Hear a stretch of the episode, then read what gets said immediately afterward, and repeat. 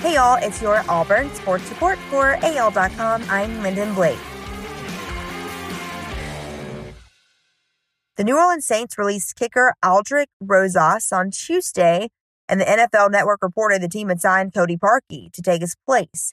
In the Saints' four games this season, Rosas made all 13 of his extra points kicks, but he'd only connected on one of his four field goal attempts.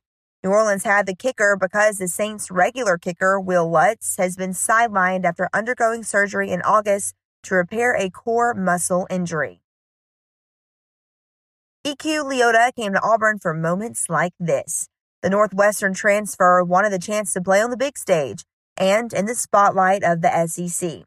It's part of why he chose to come to Auburn after a shortened yet productive 2020 at Northwestern where he had five and a half tackles for a loss, four sacks, four quarterback hurries, and a forced fumble in eight games for the Wildcats.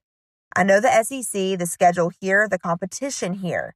I'm not saying it's better, but there's a lot more eyes in the SEC for sure, Leota said. On Wednesday, Jamie Erdahl took to social media to explain she had no problem with her interview with Lane Kiffin. In the world of things I never thought I'd have to talk about, I'm here to talk about popcorn. Erdahl said on her Instagram story. Yeah, Coach Kiffin reached out to apologize, but as I said to him, it didn't bother me at all. I thought it was great TV. Clearly it was. Since we're all still talking about it, it had nothing to do with me, the whole response to my question. People saying that it was disrespectful to me, I really didn't take it that way. I just wish it had been a better day for Ole Miss football, but it's not a thing. That's my popcorn TED Talk.